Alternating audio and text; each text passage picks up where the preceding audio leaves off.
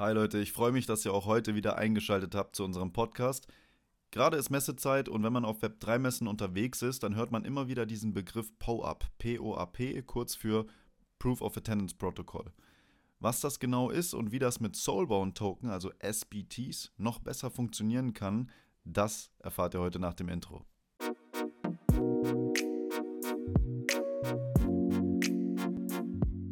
Das Power-Up erkläre ich am besten an einem Beispiel. Und zwar Ende vergangenen Jahres organisierte Adidas ein virtuelles Event, um den Eintritt in das Metaverse anzukündigen. Adidas belohnte dabei jeden Teilnehmer dieses Events mit einem NFT in Form eines sogenannten PO-Up, also Proof of Attendance Protokoll, und dem Hinweis, bewahren Sie ihn gut auf, er könnte sich als nützlich erweisen. PO-Ups sind also NFTs, welche bestätigen, dass der Besitzer, der dieses PO-Up besitzt, an etwas teilgenommen hat, etwas abgeschlossen oder etwas erreicht hat. Da NFTs jedoch die Eigenschaft besitzen, übertragen bzw. gehandelt werden zu können, kann ich ja theoretisch mein Power-Up auf Marktplätzen wie OpenSea handeln und muss somit nicht zwingend an etwas teilgenommen haben. Und das ist das Problem, was wir mit Power-Ups aktuell haben, weshalb wir der Meinung sind, dass man das mit einem Soulbound-Token beispielsweise viel besser umsetzen könnte.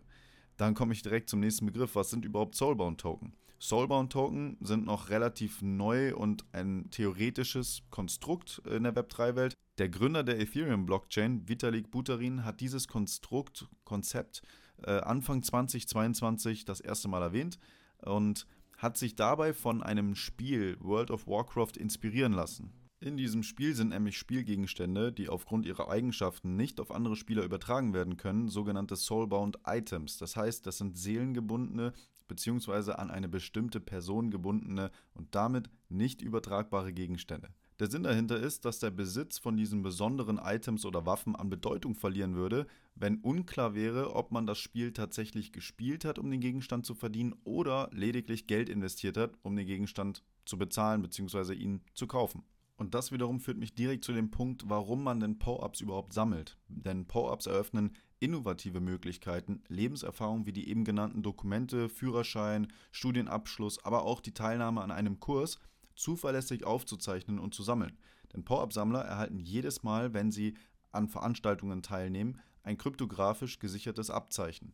Und dieses kryptografisch gesicherte Abzeichen könnte ich aber auch bekommen, wenn ich zum Beispiel mein Studium erfolgreich abgeschlossen habe oder eben einen Kurs erfolgreich abgeschlossen habe. In der Praxis werden Power-Ups aber meistens noch äh, bei Veranstaltungen, Messen oder Online-Events rausgegeben, um den Nachweis zu kreieren, dass man an diesem Event teilgenommen hat.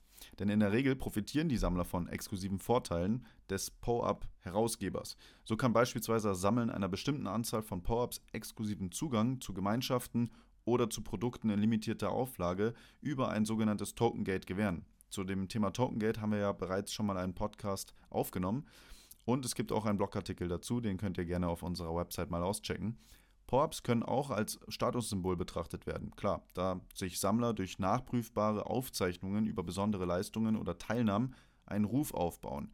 Und das verleiht einem Power-Up einen gewissen Wert.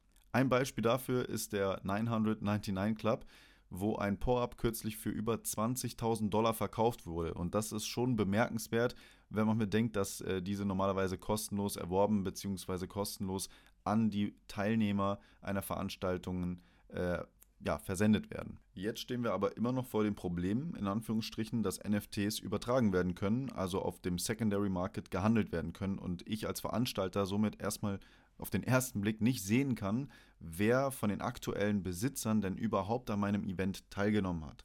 Wir haben auch bereits in den letzten Wochen schon mal einen Blogartikel dazu verfasst, wie übertragbare NFTs als Tickets für Veranstaltungen sehr, sehr gut funktionieren können.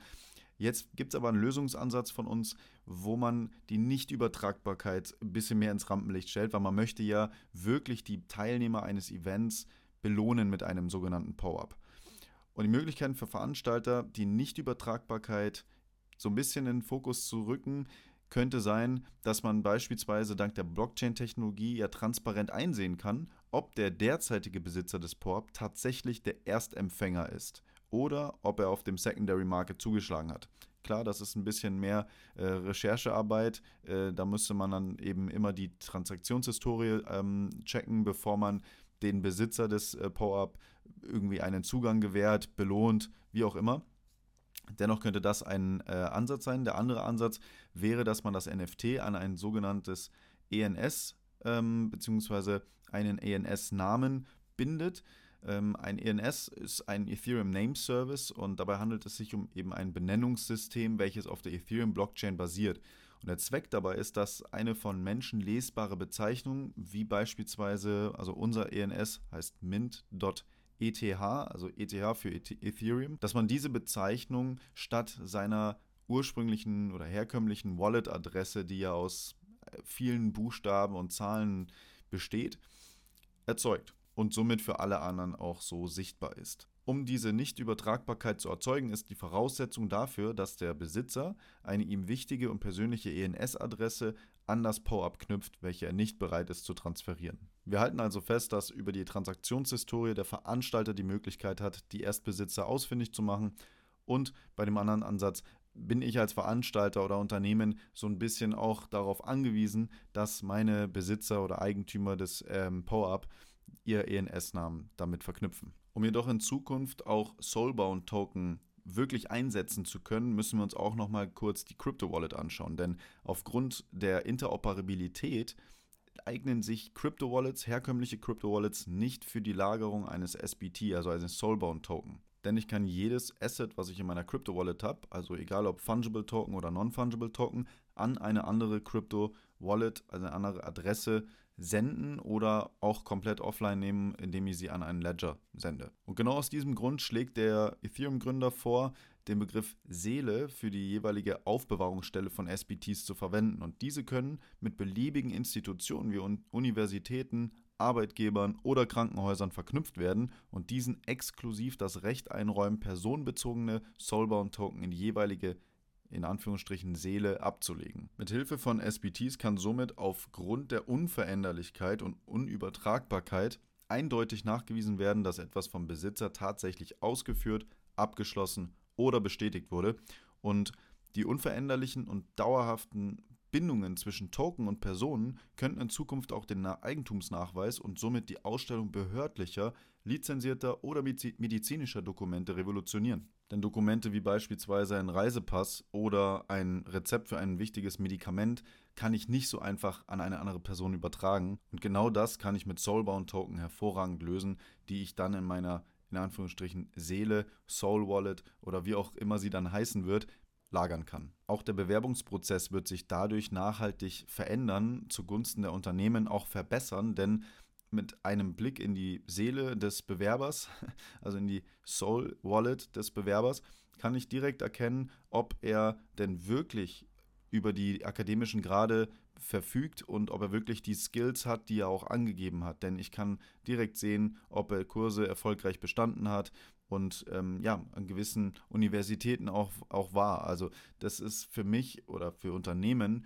definitiv ein Gamechanger und erleichtert den Bewerbungsprozess ungemein. Bis Soulbound Token auch so in der Form eingesetzt werden und natürlich dann dementsprechend von der Gesellschaft verwendet und akzeptiert werden, wird es noch ein bisschen dauern. Bis dann werden Power-Ups mit Sicherheit noch als NFT rausgegeben werden, müssen auch als NFT rausgegeben werden.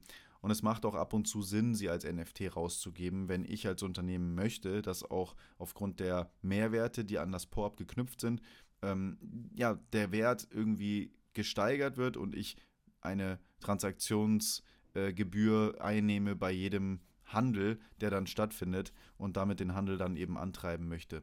Dann äh, habe ich da eine zusätzliche Einnahmequelle als Unternehmen. Wir empfehlen dabei immer ein gut durchdachtes Konzept, das sowohl die Geschäftsziele als auch die Zielgruppe des Unternehmens in den Fokus stellt. Und da würde ich ganz gerne nochmal auf unseren Discovery Workshop hinweisen, der zum einen eben Wissen im Bereich NFT, Metaverse, Blockchain und Web3 vermittelt und zum anderen in einer gemeinsamen Sitzung eine erste Projektidee skizziert. Wenn ihr also euer eigenes Power-Up erstellen möchtet oder mehr darüber erfahren möchtet, klickt gerne auf den Link in der Beschreibung und meldet euch zu unserem Discovery Workshop an. Wir freuen uns über jede Anfrage. Bis zum nächsten Mal. Ciao.